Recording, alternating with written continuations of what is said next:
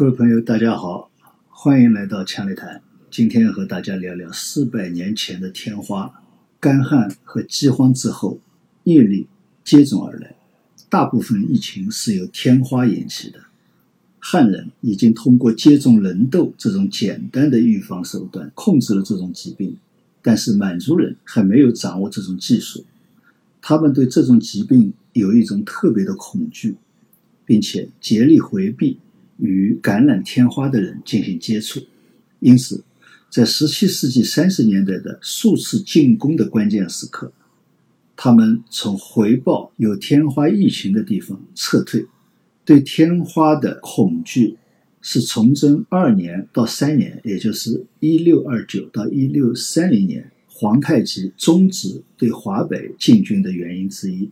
崇祯八年1635年。在山海关附近肆虐的疫袭很可能也是天花，而崇祯十二年（一六三九年）在山东爆发的天花疫情，其规模之大，使满族人取消了当年东对华北的突袭。以上这一段是哈佛中国史第五卷《挣扎的帝国：元与明》的最后一章快结束时候的叙述。读到这段文字呢，我感到非常惊奇。中国人居然在那个时候就已经发明接种人痘预防天花的方法。以前一直以为是上世纪初引进西方的牛痘，才有了预防天花的方法。人类一直关注自己的生存环境，持续总结经验，并不莽撞行事。你看，在这个过程当中，满族人虽然还没有掌握人痘这种技术，但是知道要回避病毒，没有脑残。去试试集体免疫，历史不能假设，但历史也无所谓必然，都是许多偶然事件串联的结果。偶然的事件又往往是当事人的个人原因造成的。明清鼎革同样如此。如果当时满族人趁明朝因为洪涝灾害和瘟疫自顾不暇之际继续进攻，那会是什么结果呢？有一种可能是。如果就像后来那样摧枯拉朽，提前十年入主中原，当然以后的历史可能也没有什么不一样。但是清朝可以提前十年，那也有一种可能是大量满族军人染上了天花，损失惨重，失去风头，偃旗息鼓，再也没有稳定中原的念想。那么中国的历史就会大不相同。还有一种可能，如果明朝的将帅看出满族军队是因为害怕天花而退兵。一不做二不休，干脆带着接种了人痘的大军直捣黄龙，那会是什么结果呢？当初美洲玛雅人在带着梅毒病菌的西班牙人面前完全垮了。当然，玛雅人根本不知道什么梅毒，而满族人是知道天花的厉害的，所以他们不会像玛雅人那样以为西班牙人是神兵天将。但当有相当多的人员感染了天花，那么满族。这个将各个渔猎、游牧、农牧部落整合成一个民族和国家，才几十年的群体，估计很容易就各奔前程，逃离这被天花污染之国，恢复各自的渔猎生活、游牧生活和农牧生活。也就是说，这个民族就散了。如果是这样的话，那么历史上不仅不会有清朝，甚至连号称基础继承金代法统的后金。也只是昙花一现。虽然以上的如果并不成立，但明朝并不是满人打掉的，而是明朝自己垮掉的。李自成打进北京城，崇祯皇帝上吊自尽，才是明朝灭亡和清朝建立的真正关键。李自成起义和崇祯皇帝自尽都是偶然事件，偶然事件也与他们个人的行为有关。李自成本来谋到了一份驿站的差事。也算是体制内的编制，但两年后，由于财政困难，政府裁撤了一些驿站，李自成所在的驿站也在裁撤之列，他于是失业了。此后，他当过税吏，投过军，但由于连年的旱灾，农民成为流民，其中不甘饥饿等死的便揭竿而起，失业的李自成便加入了这些队伍，最终成为领袖人物。假如李自成有朱元璋的能力，在进入北京后，很快就能稳定部分地区的局势，招安已经没有皇帝的官方军队，那么满族军队就没有机会长驱直入，他们可能只是在大顺朝东北部造成长期压力的一股势力而已。可惜李自成终究不是朱元璋，也不是刘秀。崇祯皇帝看来有刚烈的一面，居然在眉山上的歪脖子树上上吊。假设他跑路会怎么样呢？这不是没有榜样。之前有大唐的李隆基，之后有大清的慈禧太后。只要他活着，明朝的主心骨就在。各路英豪师出有名，评判与抗清可以统一协调。像唐朝那样再次中兴也是有可能的。崇祯在，吴三桂也不会无厘头的引清兵入关，清兵更不会贸然打进来。吴三桂即使要擒王，也不至于引清兵擒王。崇祯一死，太子没能逃脱而被叛军俘获，忠臣们没有了尽忠的对象，只能做鸟兽散。勉强要尽忠的，又为了各自的利益，各自寻找皇室后裔，匆忙拥立为王，却无法号令天下。虽然看似传承有序的南明皇帝如走马灯，根本无力整合全国的资源抗击清兵。所以，崇祯上吊是明朝灭亡、改变中国历史的最关键偶然事件。有意思的是，吴三桂他不知道怎么算计的，居然就引清兵入关了。假如吴三桂当时愣头青一下，重走李渊、赵匡胤的路，以后来南明那些皇帝的不堪一击，也不是没有可能的。或者，吴三桂拥立南明的其中一个皇帝，挟天子以令诸侯，就如曹操那样。那么也能成就一番事业。再或者，吴三桂迟疑不决，暂作壁上观。无论哪种情况，那时只要不是吴三桂主动向满人借兵，清兵一下子不敢贸然入关。即使清兵觉得这是一个难得的机会，举兵入关，战况肯定与由吴三桂主动引领完全不同。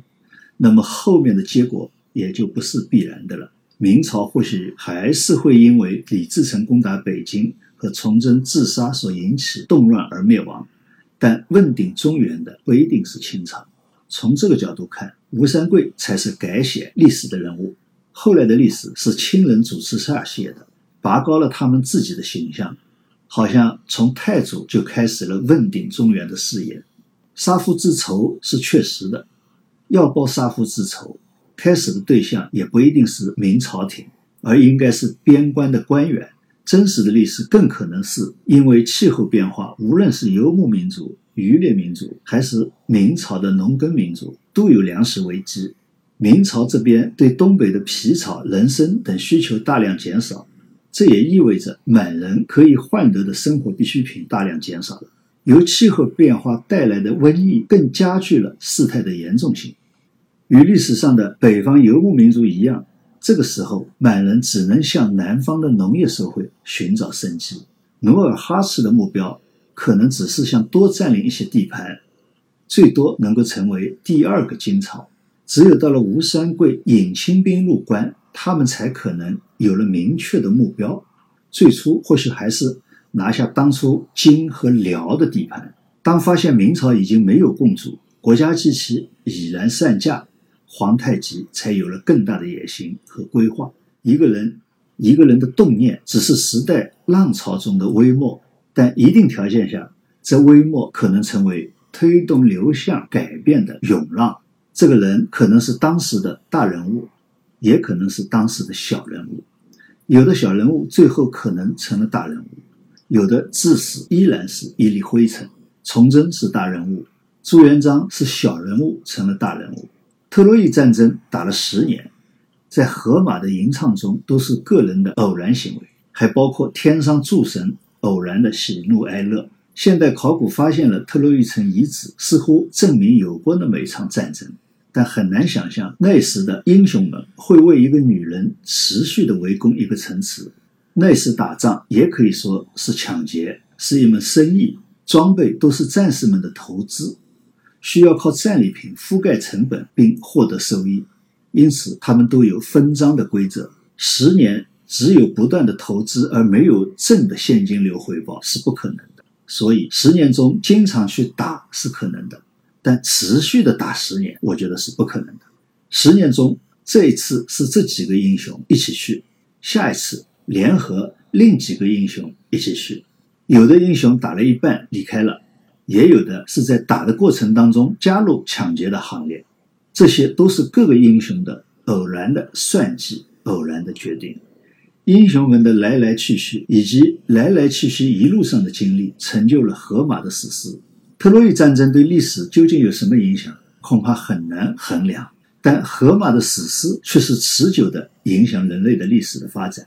后世我们说荷马是一个伟大的诗人，但是作为荷马自己，在他的有生之年，只是一个为生计而流浪街头的游吟诗人，就像我们的瞎子阿炳，时代潮流中的一个默默。一个小人物，崇祯死于一六四四年，十七年后，一六六一年二月五号，清朝的顺治皇帝因为天花突然去世，只有二十三岁。皇帝突然死去，往往会引起宫廷的内斗，所以传说顺治皇帝的遗诏是被篡改了，选了当时只有七岁的三儿子贤业做继承人，也就是带来康乾盛世的康熙皇帝。之所以会选他，一个勉强的理由是他得过天花，已经有了自然免疫力。贤业因为偶然得过天花，而且呢没有死，被动的当上了皇帝，并且开启了康乾盛世。历史上许多年幼继位的皇帝，大多是当时的权臣后党或者太监把持朝政，为了能继续控制朝政，通过激烈的甚至是流血的权斗。选择了这些年幼无助的皇子或皇族的幼儿来当皇帝，那么他们好控制，可以继续掌权。不过给出的选择的理由一定是堂而皇之的。有趣的是，我们现在用现在的眼光来看，他们选择玄烨的这条理由还是挺科学的。顺治得天花非常偶然，皇帝驾崩也很平常，但顺治的天花却可能是改变历史的天花。如果顺治没有早逝，继续执政，以后继承皇位的可能就不是康熙，也就可能不会有康乾盛世。更有可能的是，就像历史上许多游牧民族的政权，甚至以及如果甚至善终以后的可能的继承人，他们的治理方式无法适应农耕社会，不久就陷入动乱，然后离开中原，那么就不是有没有康乾盛世的问题了。也就是说，不可能有一个两百多年的清朝了。所以，极端天气、瘟疫等偶然事件同样会成为改变历史的涌浪。临睡前照例阅读《鲁迅全集》，拉起书签袋，翻开书本，这一篇正是我的种豆，也就是牛豆的豆。文中，鲁迅说有一种中国古法种豆，人说是明末发明的，他不知道是否的确。那么书中呢有一条注释是这么说的：关于中国古法种豆，相传始于宋代，至明代隆庆年间，也就是一五六七到一五七二年，呃，明朝已经设立了豆诊专科。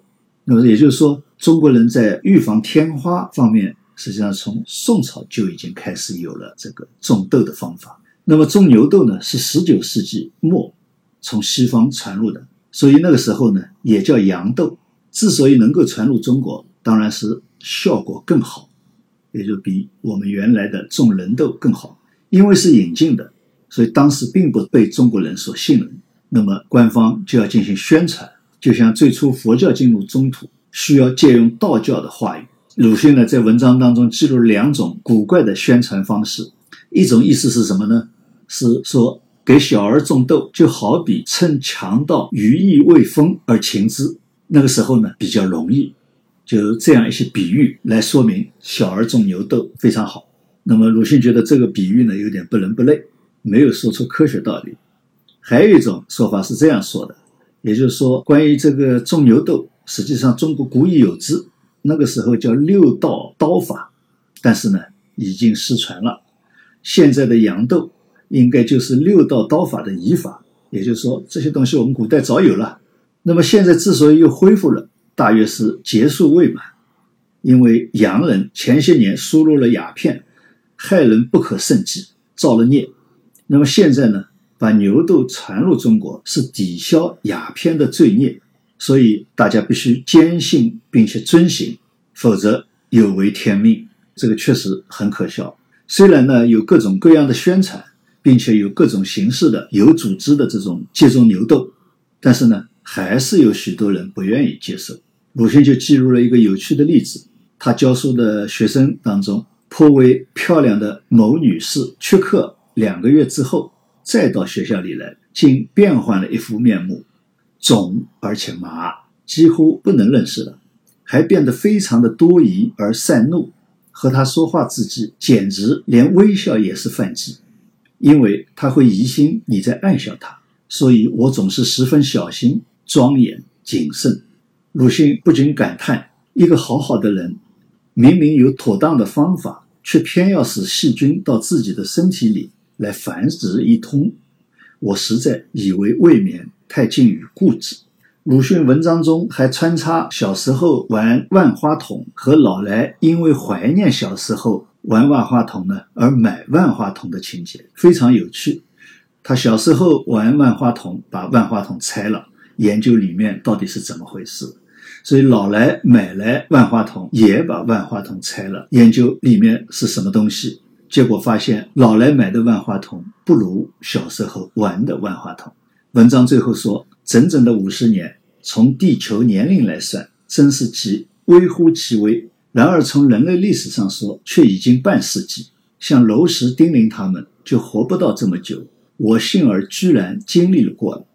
我从这经历知道了种豆的普及。似乎比十九世纪有些进步，然而万花筒的做法却分明的大大的退步了。这是鲁迅的文章。那么在我的印象中呢，还是在很小的时候，时不时的能见到满脸麻子的人，上海话叫“母逼”。同龄人当中则没有见过。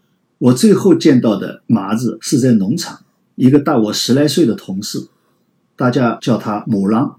科技的进步带来了人类物质生活的巨大变化，但对人类社会有影响却没有根本的改变作用。许多科学创造往往也是来源于人的不起眼的偶然遭遇和灵感。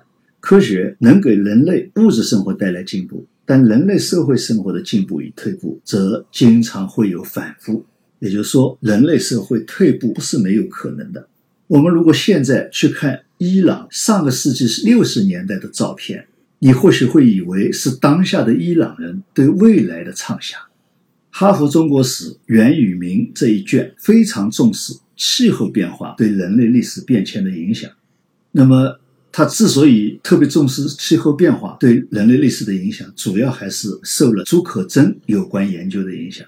目前又是极端天气，人类似乎正在进入一个新的气象季。